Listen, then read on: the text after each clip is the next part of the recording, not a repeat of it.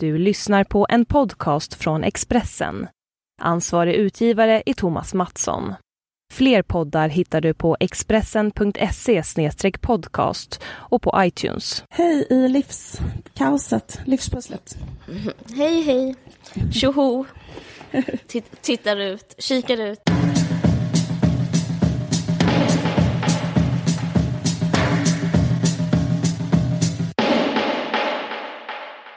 Vi ska prata om två eh, nya, en film och en ny serie. Filmen heter Bridget Jones Babies och är gjord av Sharon Maguire och serien heter Divorce, eller hur? Mm. Och star starring Just Sarah Jessica Parker och är skriven av Sharon Horgan, tror jag fan hon heter. Eh, en idol, min idol. Just det. Och som gjorde Catastrophe innan eh, och Pulling, som hela tiden eh, gör film, eller gör tv-serier hon är brittisk, hon är ir från Irland och gör på BBC om att ha dåliga relationer. Vilket jag, eh, och jag tror andra också, älskar att se. Jag älskar henne, men vilken ska vi börja prata om? Det känns som vi började prata om den här. Ja, precis. Ja, men det kan vi göra. Ja. Just det, den går alltså på HBO. Det var ju lite kul att se Sarah Jessica Parker igen. Mm. Eh, nej, men jag, jag, och du har ju haft olika åsikt om eh, Catastrophe. Ja. För jag tycker har inte alls tyckt att den var så bra. Nej. Men jag tyckte att det här, den här var mycket, mycket, mycket bättre. Okej, intressant podd, för vi har helt olika åsikter. Jag tänker att det här är liksom en slags eh, whitewashad version, inte whitewashad, men washad version av mm. eh, Catastrophe. Mm. ja, men den är liksom som att eh, hon är med, den är så amerikaniserad, det är lite, för, det är lite så buskis och den är um, eh, den är lagom jobbig. Alltså Catastrophe, jag vet inte, det är jättestor skillnad på säsong 1 och 2. Säsong 1 där är eh, rätt så obarmhärtig. Alltså den är liksom, man bara så ligger med någon, blir med barn, är för gammal. Alltså det är väldigt mycket sånt som är fel i, eh, är fel i liksom livs stilsideal som det uppfyller och, som det tar upp. Att vara så här för gammal och gravid och sen så kanske få någon sån cancer på äggstocken och allt är bara så här jobbigt liksom. Men här tycker jag att det är liksom lite så, lite kul och lite, lite, lite rumsrenare. Eller vad, vad säger du? Jag kan ja, också att Sarah jag håller liksom inte med alls. Nej, det, det är helt underbart. Ja. Men jag tycker inte alls att den här katastrofen var mörk eller realistisk eller, eller så. Nej. jag tycker bara att det var buskis att det var så här, oh, jag ska fria till dig och tappa ringen i en pöl med det, är, det, det är säsong två, då, då blev de helt, för säsong ett var så jävla stark. Nej, säsong det två... är säsong ett, för den är den enda jag har sett. För vad händer, alltså säsong ett är ju att hon blir ofrivilligt gravid. Mm. Och har äggstockscancer. Och flyttar ihop med den där killen. Ja, och han friar. det stämmer. Mm, okej. okej. Okej. Ja. Känns som ett partiledardebatt och så har du ett sånt jättebra fakta nu. men det är sant, det är ett säsong uh, jag tror det handlar om landet och stan. I Malmö så hatar man katastrofi och i Stockholm älskar man den. Skoja, inte alls det. Jag tror, jag tror inte alls det. Jag tycker att den nya var mycket bättre. Men ja. eh, jag, med, ett, med en invändning och det är att jag tycker så att Sarah Jessica, Sarah Jessica Parker som var dålig. Mm, precis. Och det känns hon... som den stora så här, åh, varför hade de inte bara en annan eh, rå, eh, alltså hon kanske blir bättre för jag har bara sett ett avsnitt men det känns ja, som att hon, mm. hon är så himla präglad av sin roll som Carrie. Det är som helt omöjligt liksom Alltså Eller det, jag håller inte med. Det här är så, det är så jätteintressant att vi har så här olika åsikter. Jag sa bara mm nu, men jag håller inte med. Jag tycker det är enda, hon är uh, den enda behållningen. men vad tycker du om Sharon Horgan som har skrivit Divorce? Det är därför vi pratar om Catastrophe också, för det är hon, hon spelar och har skrivit Catastrophe och nu har hon bara skrivit och låter Sarah Jessica Parker vara hennes alter ego i um, Divorce. Eh, tyck, vem tycker du är bäst skådis av Sharon Horgan och eh, Sarah Jessica Parker? Um, alltså det tycker jag är svårt att säga, men jag... ehm, Alltså vad är det du saknar med Sarah Jessica Parker? Nej, jag tror mer det att, att eh, det känns lite som när man ser liksom en barnskådis, alltså förstår vad jag menar, Mm. i, i en annan produktion. Att det är så himla himla svårt att tänka bort så här Carrie. Okej, okej. Ehm, och ja. eh, jag har tittat otroligt mycket på Sex and the City. Har du gjort det? Nej, jag såg det då det gick. Jag, då, men jag har inte sett det liksom, jag har inte suttit, suttit med så här glasspaket och tjejkompisar och sett det. Nej. Så här, nu, är det, nu har Men jag har killen gjort tittat slut. på det otroligt mycket. Jag vet. Alltså, jag men du har, du har tittat på det onaturligt mycket skulle jag säga. Ja, exakt. Jag tror att jag har sett Ja. mer. Men jag, så, det, så det kanske är det. Men jag känner igen hela hennes liksom, mimspel och hela hennes liksom... eh, Så det är någonting med att hon är så himla mjuk. Och Mm. submissive hela tiden. Ja, ehm, jag läste någon intervju som, eh, vet inte vad det var, skitsamma men Alltså bara menar att det är svårt att se henne trovärdig i sin Ja. liksom, aggression tycker jag. Men, men fortsätt. Ja, nej men det handlar om att eh, om man kan liksom, för sådana som du, eh, för det, det är ju naturligt att man, först var hon ju ihop med någon och bodde i New York och nu är hon ihop med någon annan och bor i New York. Det är liksom inte en jättekonstig koppling, det kan jag förstå. Men eh, man kan se det som en, eh, om man, frågan var om man kunde se det som en förlängning på Carrie, att liksom om det, om det stör en så, så funkar ju det att se att det här är tio år efter, liksom, när hon har lugnat ner sig. Alltså man skulle, man kan ju också så omfamna att det finns en likhet som är eh, att hon typ hade det flytt, och det tycker jag är rätt så kul, att först hade hon jättekul i Sex and the City, och sen så gifte hon sig och fick astråkigt i och sen så liksom ville hon skiljas. Liksom att det är så här, det, för mig känns det som en slags eh, större eh, realistisk dramaturgi. Alltså jag, det, det sätter inte upp hinder för eh, Ja, att det- läsningen eller vad fan man Nej, ska säga. det, det, det är helt okej. Fast en sak som Ja. kan störa mig på det. I och med att eh, Divorce har en mycket mer realistisk, eh, vad heter det, Eh, liksom ang- klangbotten och Ja, vill precis, skildra det som är mer eh, realism och mer eh, eh, fult och jobbigt och svårt och så. Då tycker jag att det kan liksom ligga lite i vägen bara att, att Sarah Jessica Parker är så otroligt eh, smal och perfekt och har så fina kläder och så. Och där fattar jag faktiskt inte varför man inte vågar liksom att hon inte ska se ut så. Eh, det känns så himla, liksom alltså den kampen för att försöka se, få Sarah Jessica Parker att se så här nersunkad ut. Som då när hon skulle gå omkring med långkalsonger, såg du det?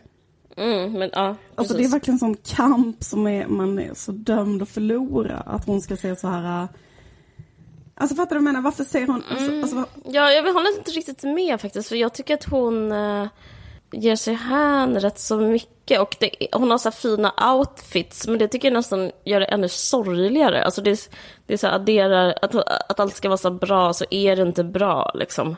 Det handlar väl rätt, rätt så mycket om klass, tänker jag också, att det är liksom en slags över övre skikt som håller på att skilja sig i 40-50-årsåldern. ja, men jag tänker ändå att de andra har mycket mer eh, realistiskt utseende. Typ hennes kompis och eh, hennes man Mm. Ja. och kompisens man och så. Att man ändå har kastat rätt mycket så vanliga människor som ser lite vanliga ut. Mm. Och sen så att hon ändå måste ha så plattat väldigt så fint hår hela tiden. Mm. Och så vidare. Då tänkte jag liksom att varför, ja, att, ja jag tyckte var- jag saknade det lite grann.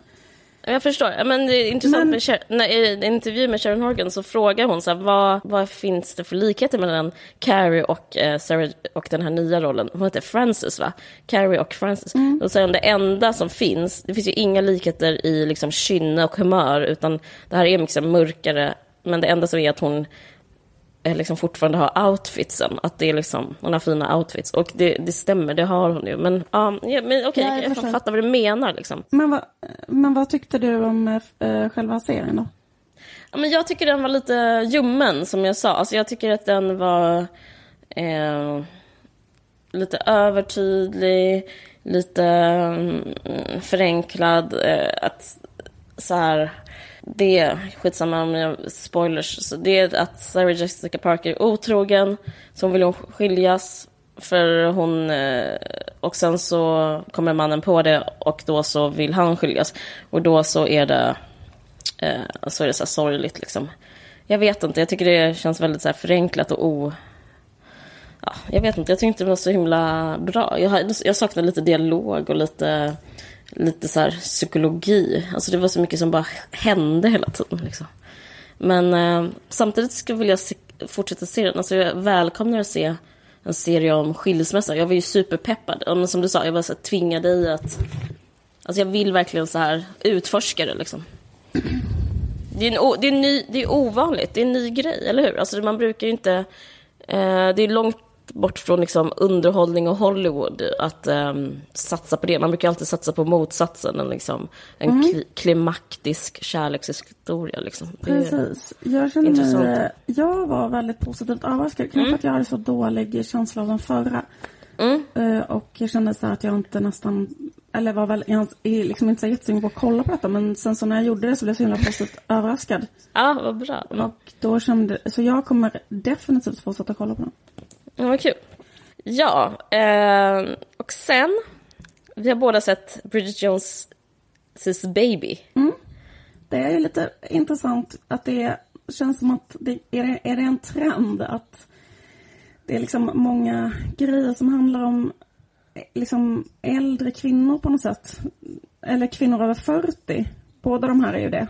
Mm, det är ju en trend i alla fall att vi tittar på dem. Eller jag menar, jag tror inte det är tyvärr en trend. Men, jag, men innan fanns det ju noll, men nu finns det några stycken. Och, och vi väljer att se dem. Det känns liksom. ändå som Ja. att det har liksom, Mm. det har ju hänt, för jag kan liksom inte komma på någonting ehm, vad heter det, innan som har handlat om så här 40 plus kvinnor som... Nej, alltså jag kom att tänka på häxorna i Eastwick och en honjävels liv. Och, alltså häxorna i Eastwick är liksom Cher och eh, Michelle Pfeiffer och eh, eh, den heter Susan Sarandon. Alltså den, den kom på 90-talet och den handlar också om eh, liksom att vara för gammal för kärlek, eller vad man ska säga. Alltså, fast den är mycket mer fiktionaliserad. Det, är liksom, det handlar om häxor och alla de tre har ett polyamoröst förhållande med Jack Nicholson.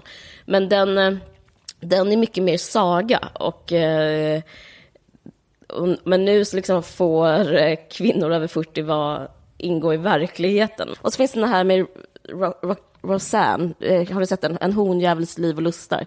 Hon blir, lämn- hon blir dum- fyra avsnitt av den här podden. Precis, och hon blir dumpad av sin man som blir ihop med en yngre kvinna. Eh, men då handlar det också om så här hämnden. Det handlar inte om att man kan gå vidare. För det tycker jag känns nytt med Bridget Jones, att hon får en ny chans av världen. Och det har liksom, det kommer inte jag på, men jag har sett innan så att man får en ny chans, alltså man har rätt till kärlek fast man inte är 20 liksom. Det, det känns nytt tycker jag. Men jag pratade till exempel med en annan tjej också. Hon är Ja. liksom ganska mycket yngre än mig. Hon var kanske 13-14 när Bridget Jones kom. Ja, Bridget Jones dagbok. Och eh, jag hade liksom en sån intensiv, alltså du vet sån... typ 100% ikon, ikoniserat Bri- Bridget. Typ. Nej, nej men att eh, man har en sån 100% identifikation och liksom eh, känner sig för första gången sedd och förstådd. Och så, och så, och så handlar det liksom ja. om en så här 30-åring som är så för gammal för att eh, få en man. Och så var hon typ så här 14 och bara kände sig exakt igen sig. Alltså förstår du? Men hon kanske, hon har väl fått vara, alltså jag tyckte ett, film ett var extremt mycket bättre än film två. Och, alltså film ett och tre tycker jag har varit bäst. Och det handlar, när, alltså när hon får vara singel, jag kan förstå ändå en 14-åring för det finns liksom, äntligen Eh, är någon en singel och eh, kan få vara min röst. Eh, och även om det är liksom jättekonstigt att det är så 30-åring eh, i, i London så kan det vara skönt att eh, bara få se någon som kanske är ledsen för någon kille. Eh, alltså att någon som är misslyckad. Och så, det, det, det är väl ovanligt liksom. Alltså någon som är misslyckad på riktigt. Alltså om man, återigen, Sarah Jessica Parker, hennes singelskap var ju bara så här. Det fanns ju ingen någon riktig... Nej. Det, Det man var, var ju ändå avundsjuk på henne. Ja, liksom. Det är ju väldigt stor skillnad för att Mm. det känns som att ehm, de är så eh, ändå väldigt mycket så att de är bäst, bäst på olika saker. Liksom att Samantha Mm. är så här bäst på sex och eh, ja, att det hela tiden är så. Ja, det finns inga jättestarka svagheter. Nej. Eh, Jag tycker det är liksom intressant med hela det där fenomenet Bridget Jones för att ehm, det känns som att det som de där filmerna handlar om är så skam. Eller typ att uh, skämmas. För det handlar liksom Mm. jätte- jättemycket om att hon gör bort sig hela tiden. Mm, mm. Så, så bara tänkte på det, så här, varför alla kvinnor så här, älskar den, eller varför den karaktären är så helt... Eh, för det är en sån jätte... Det är någonting som är så jävla förlösande uppenbarligen för kvinnor att titta på det där. Mm. Att någon bara eh, gör bort sig, gör bort sig, gör bort sig, gör bort sig, gör bort sig. Alltså så. Mm. Och... Uh, har du sett New Girl med Zoe Deschanel? nej. Okej, men det spelar ingen roll för det handlar om, om du tänker dig en person som är indie, de här människorna finns i verkligheten också. Alltså någon som säger typ att de är rädd för clowner till exempel och eh, eh, någon som har glasögon men extremt sexig kropp. Alltså att man riskerar, när, man, när ens bortgjordhet inte har någon, mm, liksom, heter det, någon risk. Alltså man, man riskerar ingenting med, med sin bortgjordhet. Att man är så här, eh, jag, jag är sån som, jag kan äta fiskbullar, har jag märkt att många tjejer har sagt och sånt där. Du vet, att man, man har så här låga, eh, det finns ingen fallhöjd Nej, i nej. det som är pinsamt liksom. Man liksom eh, konstruerar det som att man är Man konstruerar en... eh, en, s- typ en så misslyckad charmig personlighet fast det finns ingen äkta sårbarhet. Ja. Ja, men något sånt. Eh, Jag vet inte om Amelie faller in i det. Nej, men eh, nej, typ inte ens. Men liksom steget efter Amelie mot Martha, att från mot Martha, att man är så här, jag gillar att sitta på en bänk och titta på folk. Det är inte pinsamt alls. Men du vet, så här, nästa steg kanske så här, jag, jag kan prata med busschauffören jättelänge. Du vet, ingenting har riskerats. Så, så tycker jag ofta kvinnor som ska vara eh, lite alternativa så här indiefilmer. Mar- Miranda Julie, eh, Me, You and Everyone I Know, såg du den filmen? Nej. Men då är det så här, jag älskar skor. Jag kan vara i en skoaffär i en timmar. Alltså det, bet, det, bet, det låter, man, då presenterar man sig själv, man så här identitetsskapar sig själv som någonting som är ovanligt och utanför normen. Men det är ju inte det liksom. Det är ju bara inget. Men, men när Bridget Jones här gick upp eh, jättemycket i vikt och eh, riskerade liksom att vara ful eh, och bröt det kontraktet som finns med att all, man får all, ah, man får vara rädd för clowner, man får liksom eh, vara tokig nog att gilla fiskbullar i hummersås, eller så här, man får typ eh, älska att sitta och prata med gamla gubbar på en parkbänk, men typ man får aldrig så här, bryta utseendekontraktet. Men jag tycker att det hon gjorde i första filmen eh, och det som eh, stod, fick jättemycket rubriker var typ att ja, men hon gick upp i vikt för den här rollen. Och jag tror det kan också vara en sån grej. Och sen så upplever jag det samma grej i den här filmen, att hon, hon tar ett steg längre i sitt skådespelar eh, skap, het, det heter det kanske inte, men att hon, i sitt konstnärskap kanske det heter, att hon eh, eh liksom gör sig, eh, gör sig mer sårbar och liksom fulare och dummare och ramlar och, alltså hon, eh, eh, hon riskerar mer, tror, och det tror jag att man blir älskad för. Jag tror det är så enkelt. Det jag pratade om innan, att vad jag tror, eh, eller liksom eh, att, att filmen handlar så mycket om skam och att den rollfiguren är så här eh, ot- otroligt populär för att den liksom, ehm, vad heter det, Jag håller på med skam och skäms jättemycket. att den skäms hela tiden. Mm. Och ehm, jag läste lite grann om, eh, vad heter det, så här, kvinnor och skam. Faktiskt hon Brené Brown som du har snackat om eh, tidigare som är en eh, eh, sociolog och eh, ja, författare som skriver om olika saker. Hennes böcker är inte så jättebra. Jag tycker det räcker typ att läsa så här några meningar och där så, så har man liksom fattat det. Men hon har skrivit en bok i alla fall som heter Kvinnor och skam. Och eh, hon har liksom gjort forskning så här, som hon har kommit fram till att så här, kvinnor känner mer skam än män. Mm, mm, mm. Eh, och eh, för jag tänker att det är liksom eh, att man liksom har, alltså det är typ en slags här missuppfattning av eh, hur kvinnor är, typ. Att män hela tiden, när män gör filmer och så, så liksom porträtterar de hela tiden kvinnor på ett visst sätt. Typ så att eh, Ja, det är bara den här, så här eh, typ en sexig, mystisk, femme fatale, typ eh, den typen av kvinna hela tiden. Som så här går in i en Bond, alltså ehm, ja, den typen av kvinnokaraktär. Men det som liksom ehm, eh, det som är liksom jätteofta sanningen är att den Bondbruden typ känner sig som Bridget Jones liksom, eller så. Mm. Att jättemånga kvinnors konstanta känsla av sig själv är så här Gud vad jag är pinsam, varför sa jag så, varför ser jag ut så här, eh, nu har jag missuppfattat det, det där kunde inte jag, eh, hela den där grejen.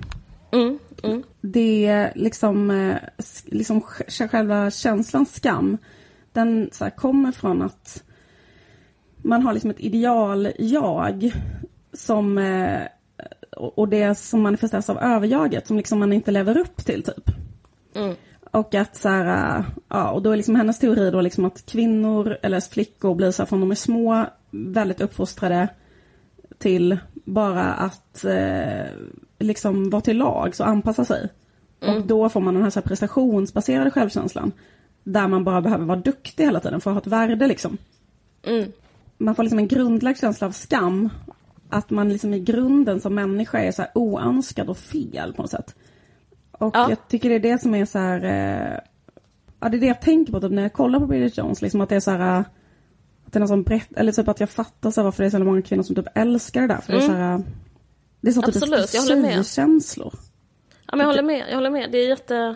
Jag ska bara säga eh, som tipsa mer, eh, om man, eh, för jag håller verkligen med att den här, böck, den här böckerna är jättesvåra att läsa, men det, det, hennes TED-talk om skam och sårbarhet, det är det som, det jag tycker det är helt fantastiskt, Brené Brown, som, som man själv vill gå in, och lyssna, för det handlar också om samma Just det, sak. man skriva Eh, men, men det som är... Eh, men det är sant som du säger. Eh, och jag tror att, om, jag vet inte om du läste det, det du läste, men att skam skapar, alltså när man inte är duktig, utan gör fel som Bridget Jones gör, så skapar man connection. Um, och det pratar hon om i det här TED-talket. att att, och eh, då är ett sårbarhet som jag är helt också besatt av. Jag, alltså det, för mig var det jätterevolutionerande att eh, höra det här TED-talket, för det handlar just om, eh, eh som jag har använt mig av, eh, det låter väldigt pretentiöst, men i mitt skapande, att, att framställa karaktärer som sårbara istället för bra, för att det skapar ehm,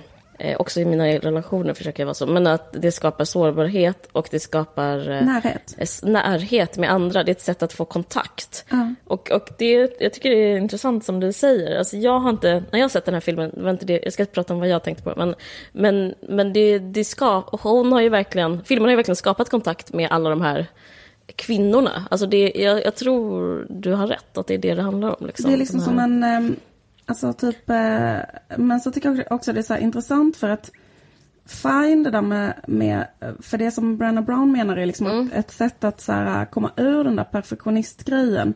Det är Mm. liksom att, eh, ja, typ man tänker sig att man upplever skam, säg så att man har typ ehm, eh, spilt på eh, en duk. Mm. Och sen så direkt så bara sätter man typ ett, ett, en kopp över och bara tittar åt ett annat håll. Mm. Eh, för att man bara eh, klarar liksom inte av eh, att stå ut med så skammen och typ säga det. Typ om man är så här hemma hos någon man inte riktigt känner eller på något fancy ställe eller så här, du vet. Mm. Ja men det är liksom hon menar typ att man ska vara så här eh, öppen med sin otillräcklighet och sådär. Mm. Precis, och det, det, Det var ett jättedåligt exempel, Nej, tycker- nej, men jag tycker inte det är så... Alltså man fattar ju att, så här, att göra fel, att det är det som är den... Alltså att göra fel enligt vad man... Om man bryter mot någon etikettsregel eller whatever, eller normregel. Eller liksom, eh, men jag tycker det finns ett feministiskt projekt i det. För att om man tänker på hur män är, så är det att... Eh, eh, få göra fel, liksom utan att... Eh, att eh, det finns liksom ett handlingsutrymme Ja. medans... Alltså om man tänker på hur det är till exempel med... Eh, dels hur man ser ut, för som kvinna så kan man ju skämmas eh, jätteofta bara för att man ser fel ut. Liksom. Det handlar inte, man behöver inte ens gå så långt att spilla sås. Alltså det kan ju också bara... Nej. Att existera fel Ja. kan vara... Alltså att finnas kan vara, kan vara pinsamt. Ja. Typ. Eh, och det, mm, men, och det, det, det upplever jag som en så kvinnlig grej, eller flickig grej. Att så här, varför är jag här? Varför, Ja. varför ser jag ut så här? Varför, liksom, varför är min kropp eh, eh, varande i den här världen? Alltså det... ehm, och det och, och, och, som jag upplever förknippat med kvinnlighet. Eh, så det, det är intressant att liksom... Det är ju typ li- likhetstecken med kvinnlighet. Att Ja, vara så här, rådna så fort någon kollar på en. Ja, och liksom precis. bara känna sig så här extremt awkward hela tiden. Och För det är ju det som, alltså alla kvinnor, för jag tänker att alla kvinnor som eh, kollar på Bridget Jones och älskar henne, det är ju inte kvinnor som gör bort sig hela tiden, utan det är tvärtom Nej. kvinnor som är helt perfekta. Så, så de vill bara titta på det där för det blir som en katarsis, att så, här, titta på någon som ehm, Ja. som man känner spegling i. För de känner ju sig som att de är så, fast de är inte så. Nej men precis. Det börjar med att hon säger så här, jag eh, har nått min matchvikt. Och eh, jag tänkte jättemycket på um, 200, 2014, kommer, jag vet inte om du kommer ihåg det? För eh, Renée Zellweger blev jättemycket, alltså hon blev, det, hon blev det var en häxjakt efter henne, Ja. hon som spelade Bridget då. Eh, för att hon hade gått ner jättemycket i vikt. Alltså jag tänkte, det som är sorgligt är alltså verkligheten mot fiktionen. Just det är det jag, jag det tänkte fastnade jag för. jättemycket på också. Ja, och det- det var det som liksom gjorde mig så extremt illa berörd. Eh, och då, 2014, så hade eh, Renée Zellweger gått ner jättemycket i vikt och eh, kanske gjort botox eller typ en ansiktslyft eller någonting sånt där. Och då blev det ett, eh, en häxjakt utav, utan, liksom, utav Guds nåde. Då var jag liksom bara, hon- det, får jag ja. säga bara, för det som hände var att hon dök upp på ett ställe och såg helt Ja, på röda annorlunda mattan, ut ja. än vad hon hade gjort innan. Och det är ju väldigt häpnadsväckande för att hon ser verkligen helt annorlunda ut. Hon ser annorlunda ut, men, hon, men sen så läste jag att, hon kanske ljuger, men jag läste att hon hade inte gjort ansiktsoperation, hon hade mest gått ner i vikt i stort sett. Liksom. Eh, men hur som helst så blev hennes, alltså whatever reason, eh, om hur det blev så här, så såg hon annorlunda ut som du säger. Hon dök ut, hon var väldigt så här, utanför Hollywood, brukar inte vara med på mingelpartyn typ. Och sen så eh, fem år av tystnad, sen så dök hon upp på röda mattan och såg helt annorlunda ut. Och sen så började hennes utseende avhandlas och eh, jag vet inte. Eh, eh, jag upplever liksom att filmen som vi ser inte är realistisk, alltså den här Bridget Jones Baby. För att jag den filmen som vi såg nu är en positiv film som handlar om, det börjar ju att hon är singel. Eh, jag säger, okej nu är det lite spoilervarning, ni kan stänga av ni som verkligen vill se handlingen. Men det börjar med att hon är singel och inte har någonting. Och hon är även 43 år, hon, eh, hon fyller 43 och hennes liksom, liv är liksom, objektivt sett misslyckat. Hon har ingen kille och inget barn och det är det det handlar om. Eh, men sen så, jag ska inte säga med vem och hur, men hon lyckas få det här som man ska ha för att vara lyckad.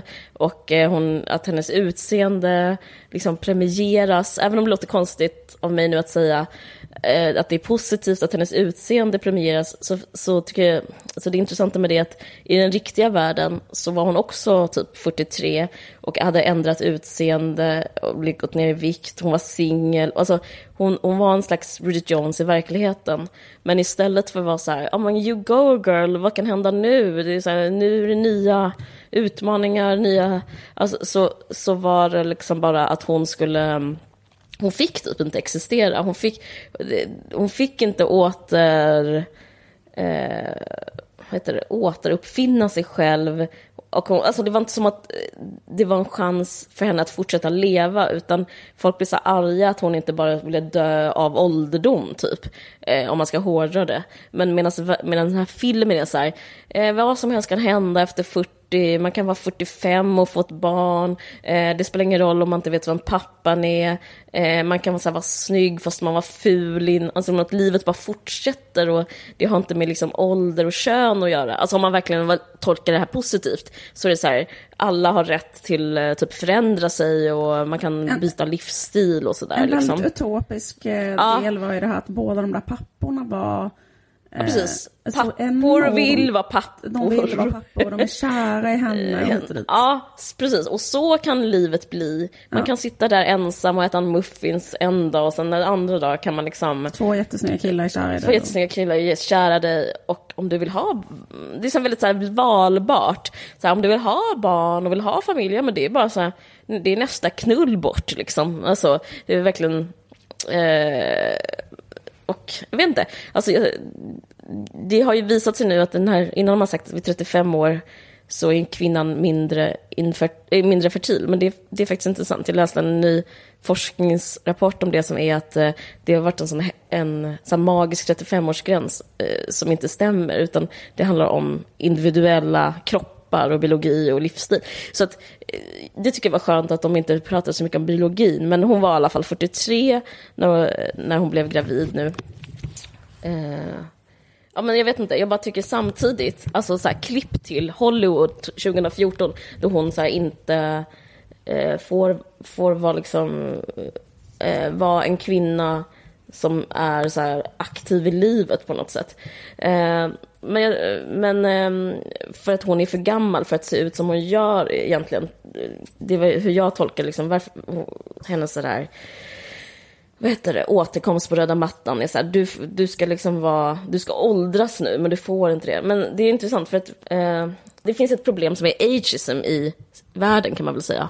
Och i Hollywood jättemycket. Och, eh, men det är intressant för att i Sverige är det mest som så här, alltså åldersrasism kanske man ska kalla det, så är det mer som ett begrepp eller ett fenomen som man kan diskutera kanske på en kultursida.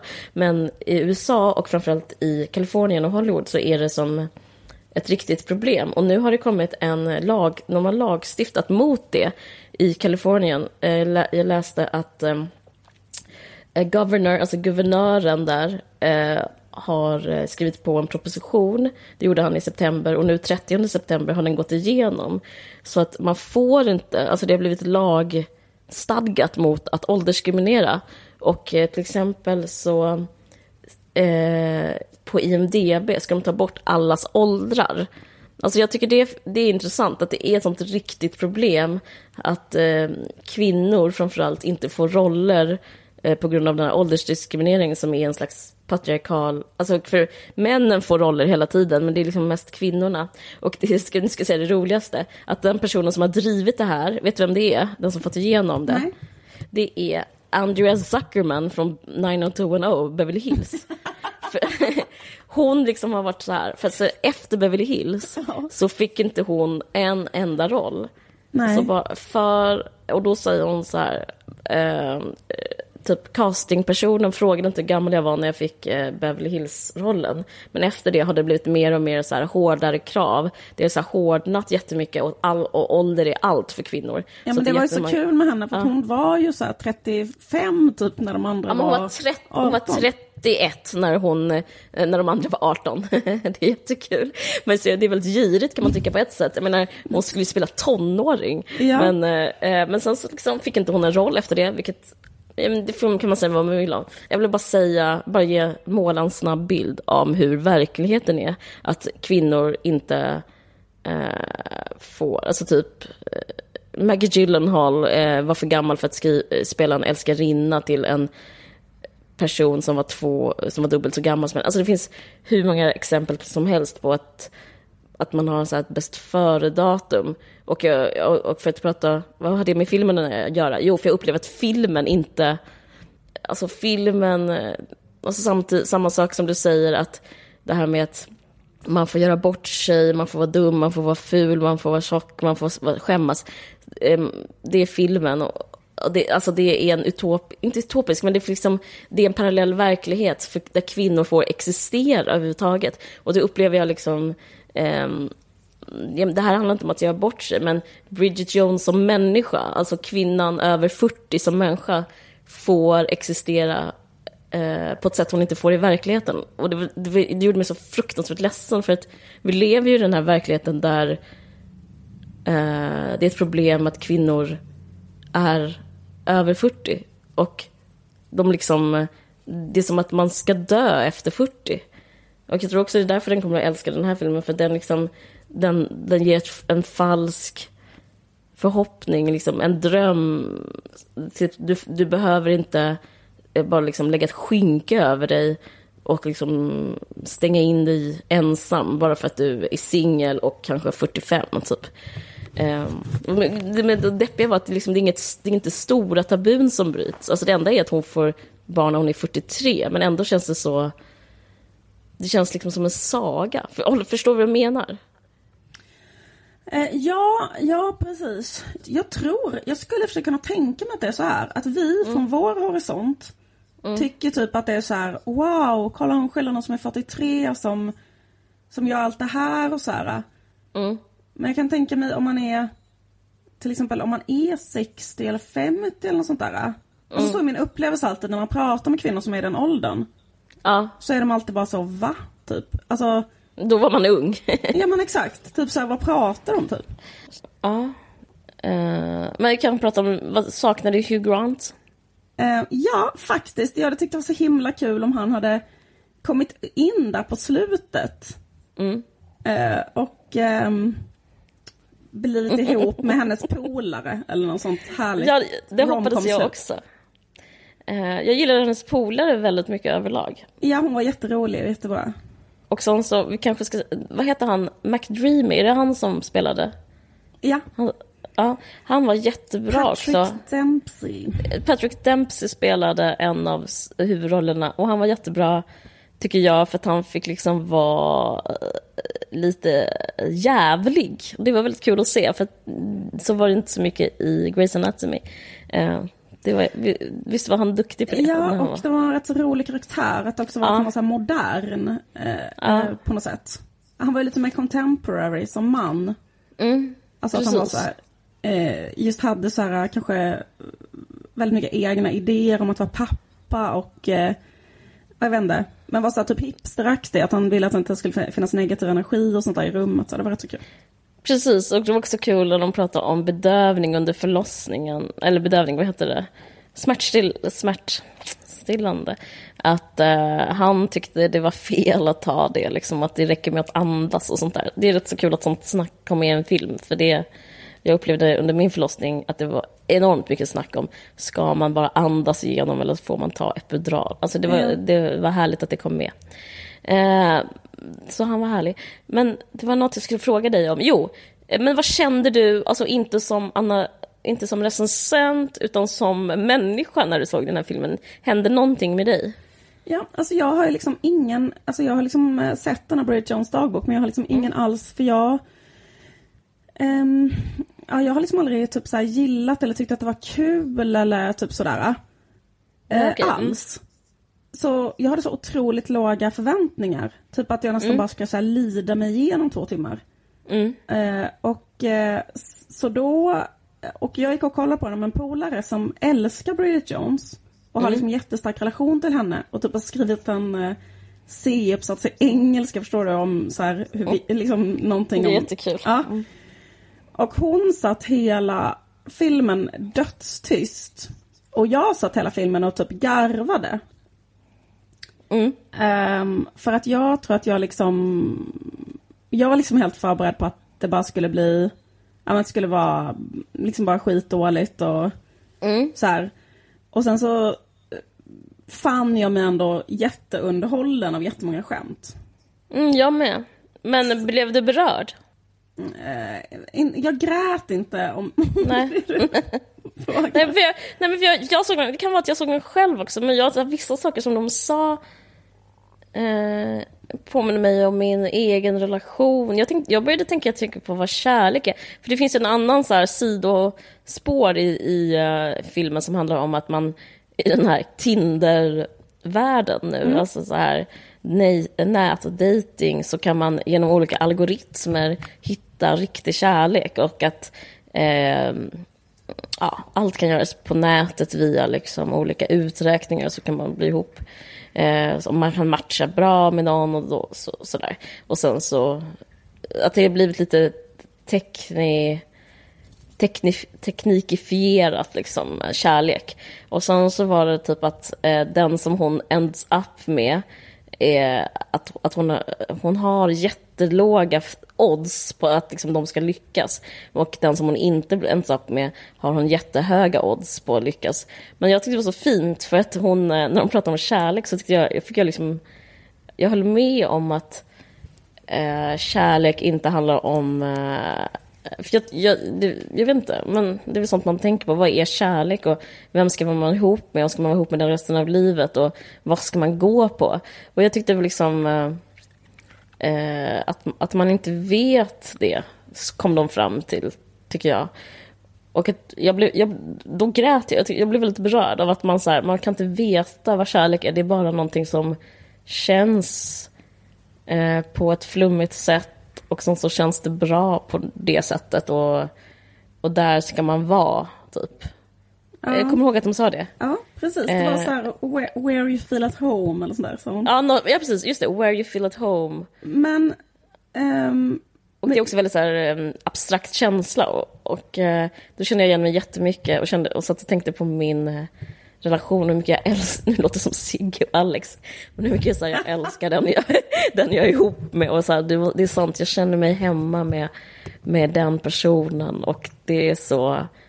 Typ, det må vara svårt ibland, men det är så det är. Och jag vet inte, jag, jag fick så enormt starka känslor. Och, och att det, det finns inga så här svar och det finns inga uträkningar. Och det är bara känslor. Ja, jag tycker det var fint. ja. Men vad kände du? Det var då du skrattade? Nej, ehm, precis, det var då jag skrattade. Nej, jag, jag, ehm, ehm, ja, jag, jag, jag kanske inte blev berörd så, eh, Nej, på det nej. sättet. Men, men jag var så här, eh, liksom ändå rätt bra underhållen i två timmar. Alltså, Ja, verkligen. Alltså, det var eh, bra Men- jobb. Det var ju kul när man var på den festivalen. Alltså, det var kul, jag, jag. jag tänker på ehm, det som vi har pratat om innan i, eh, Mm. i podden och som också ni lyssnare har engagerat er mycket i, vilket är Mm. eh, vi är väldigt glada för. Det här med att eh, ha en förebild för oss heterosexuella. Så otroligt många liksom, eh, människor som har hört av sig som så här, Men får jag, Ja. får jag säga en sak om det? För då, Ja. ehm, eh, apropå det du sa om att eh, man kan inte göra en algoritm bara för att man passar ihop. För du sa i förra avsnittet Ja. att, eh, vad heter det, folk hade sett Brad och Angelinas skilsmässa som det slutgiltiga beviset för att ehm, liksom opposites don't attract, eller du vet, ja, att så här, olika ska inte vara ihop för att li- liksom, det håller inte för man är, de var för olika och det höll inte liksom. Ja, precis. Men sen, det har ju varit sån jävla skilsmässovåg nu. ja, ja. Alla gör slut. Finns inte alls många heterosexuella förebilder längre. Men Nej. då tänkte jag på Lok och Berg. Eh, Ja. Christian Lok och Carina Berg. Att de är verkligen eh, exemplet nummer ett på eh, några som är exakt likadana, eller hur? Mm. De är ju, de måste ju vara sådär på pappret.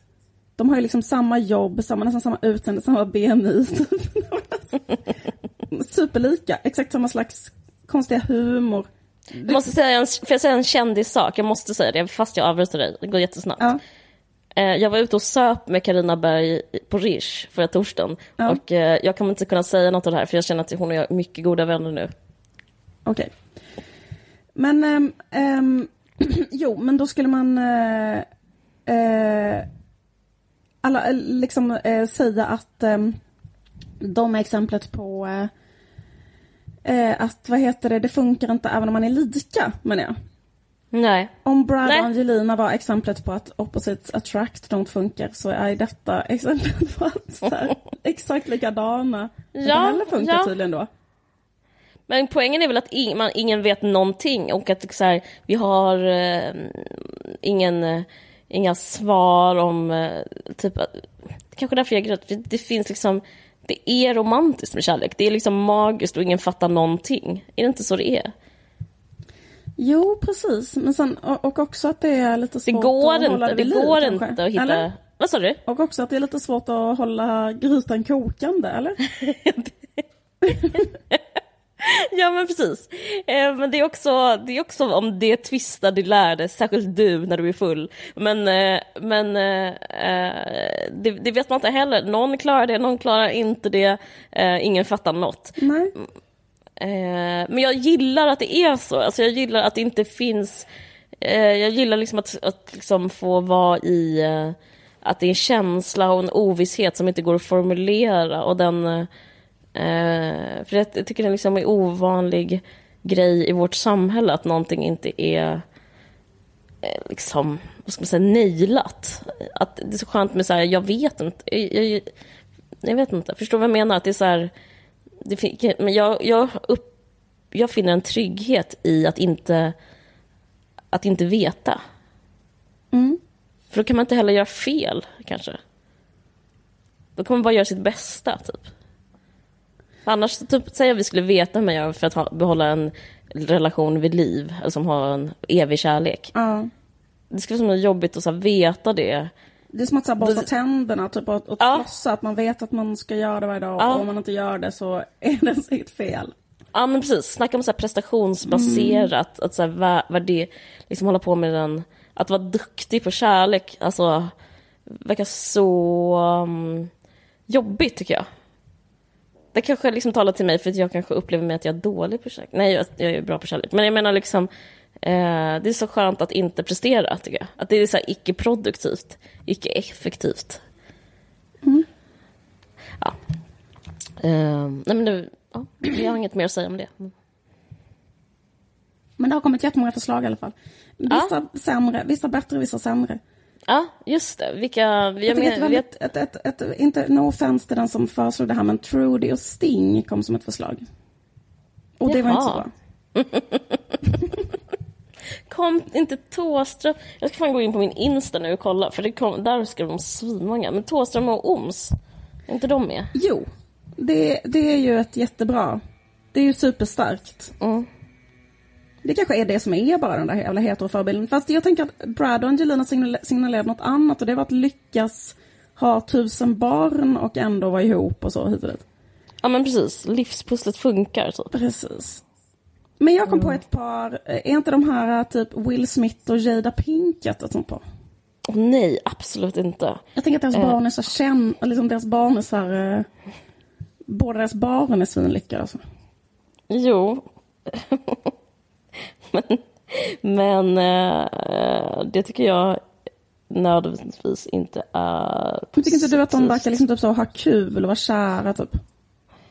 Eh, nej, nej, jag tänker att... Eh, fan, eh, att eh, det verkar jättejobbigt. Och jag tänker att, de, att det är lika jobbigt i den familjen som i typ eh, en sån sh- showbiz-familj. Men eh, vad fick vi för mer förslag? Vi fick väl massa förslag. Vi fick någon- som var Lou Reed och Laurie Anderson, det är också ett ganska bra eh, förslag. Ja, verkligen. Men, ehm, men eh, jag saknar, jag tänker ändå på det här att, att det, att man skulle vilja ha så en, he, en, en kärnfamilj som är lycklig.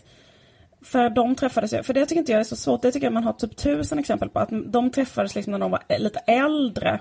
Kanske redan hade haft lite olika så misslyckade. Det är ju supervanligt. Det ska jag säga så här mega vanligt, eller hur? Att folk blir så crazy in love vid så här 60. Och sen har världens lyckligaste förhållande tills döden skiljer dem åt. Ja, men precis. Svårt. Det, är ju, alltså, det jobbiga är att ha barn. Exakt, exakt. Och då tänker jag också att folk är så här har lärt sig bli tacksamma för så lite och typ trodde att livet var över och massa sådana saker som gör Ja, att man extra, extremt tacksam och glad. Plus att man inte har så mycket andra options kanske, alltså sådär, så att man har liksom ingen man behöver inte tänka att gräset är grönare och så. Så det, så det, i och för sig, det kan man ju se fram emot att i alla fall det, det, det kan vänta bakom hörnet. Nej men det jag menade, jag kommer inte på ett enda som har en sån här, eh, en sån här familj, Nej. alltså en sån här familj AB-projektet som Precis. är coola. Eh, vad heter det, det som eh, kommer vara nästa så Bridget Jones film? Den där passionen vid 60. Ja, jag längtar, det låter jättekul. Eh, Då kom hon på att det egentligen var han Hugh Grant hon ville vara ihop med. Det var äntligen True Love.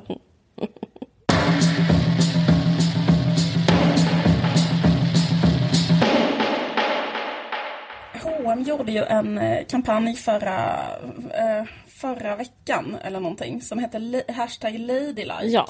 Men det finns ju jättemånga klädkedjor som gör den grejen nu. Alltså att eh, de har skrivit statement att de vill liksom replace the outdated concept of ladylike Japs. with an image of femininity that is badass, independent, free-willed, entertaining, opinionated and Bleh. offbeat. Alltså det är så hemskt. Nu känner jag som skam som alla de ser. Alltså, ja. Det? Du, känner, du känner den där... Bridget Jones-skammen. Ja, verkligen. Ja.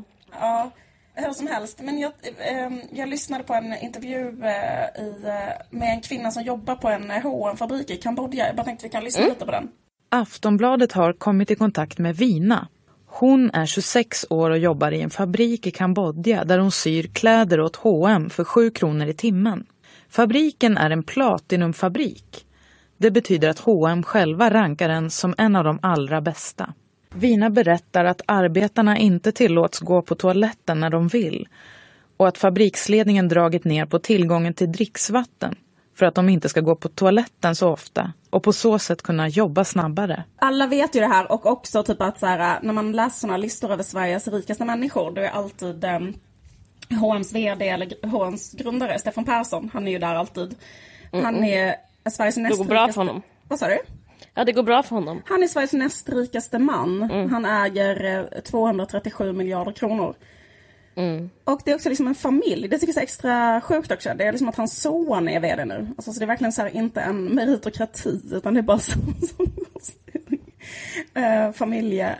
Skit i det. De Ja. eh, vill i alla fall med hjälp av Vina 26 skapa en ny eh, kvinna som är badass, independent, free-willed, entertaining. Opinionated. De har ju också haft så att de har ju flyttat sin produktion mellan olika låglöneländer. Jag tänker på det där med när man säger att man vill att kvinnor ska vara opinionated. För att i Kina så började folk organisera sig väldigt mycket fackligt just i sådana klädaffärer. Och därför har alla de här Gap, H&M, alla de så flyttat istället till Kambodja och Burma och sådana länder. Eh, Där Ah. det inte fanns lika mycket Kanske då. inte, kanske inte så opinionated, lite opinionated. Men det var egentligen inte så här, det här vet alla och bla bla bla. Men jag tänkte att det var så här, Jag visste inte om Kina, det är ju jättekul. Ja, mm. ja det är så jävla rubbat och liknar ingenting. Det vi, har, vi, vi har ju vetat länge att det är duktiga flick, alltså barn som, som syr våra kläder. Ja. Det vet vi. Det som jag tänkte var, eller det som jag tänkte på med detta, för att hur de fick ut den här eh, kampanjen som går ut på att genom att köpa de här eh, otroligt billiga kläderna, som alltså är så billiga för att eh, det är de här eh, otroligt underbetalda människorna som lever under så slavlika förhållanden som syr dem.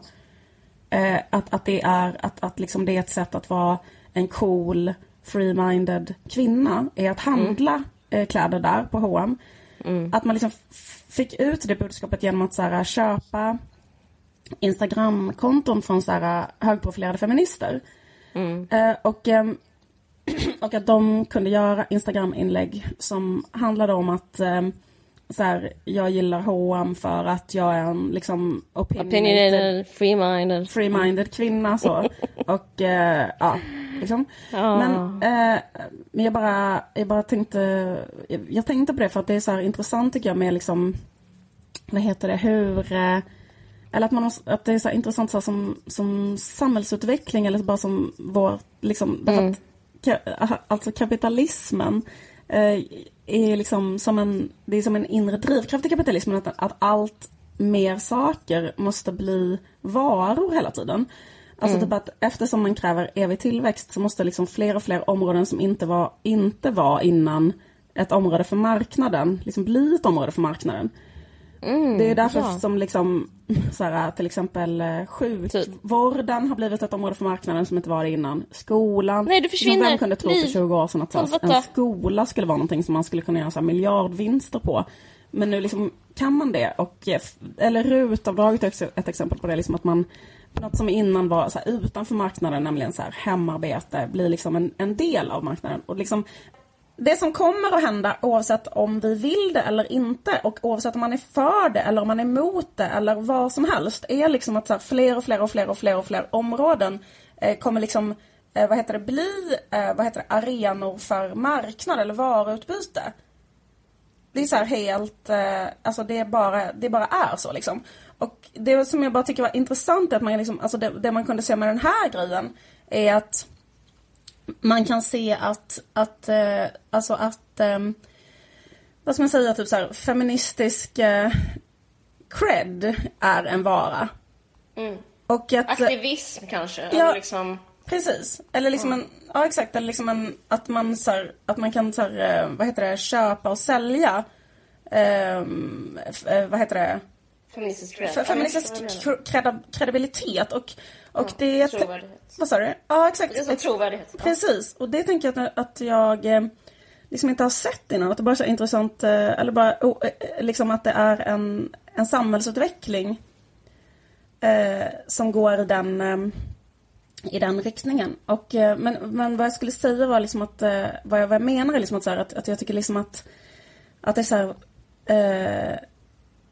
att, att om man liksom håller fokuset på det på något sätt, för jag tänker egentligen att det är så här ganska ointressant så här, eller jag vill inte liksom hamna i det att det ska bli så en moralfråga typ så här mellan feminister typ så här, att jag tycker inte att man borde göra så eller, eller hit och dit. Därför att de som liksom äh, typ äh, säljer den äh, feministiska kredibiliteten som en vara så här, de är på ett sätt också, alltså jag menar, de har en, såklart en extremt mycket privilegierad position så här relation eh, än vad den här har, den här, den här arbetaren. Mm.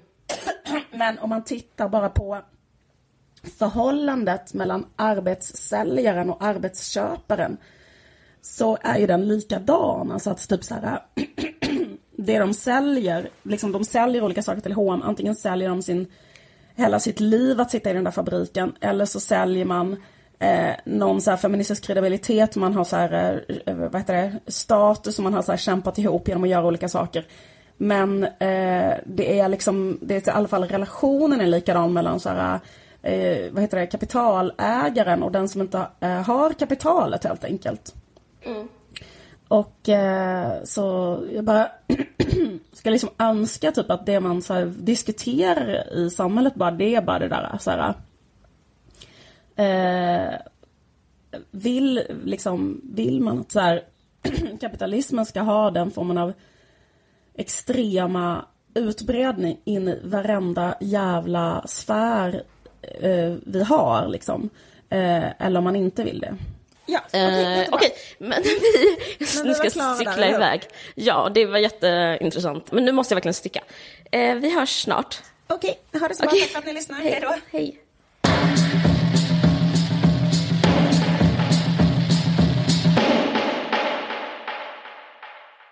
Du har lyssnat på en podcast från Expressen. Ansvarig utgivare är Thomas Mattsson. Fler poddar hittar du på expressen.se podcast och på iTunes.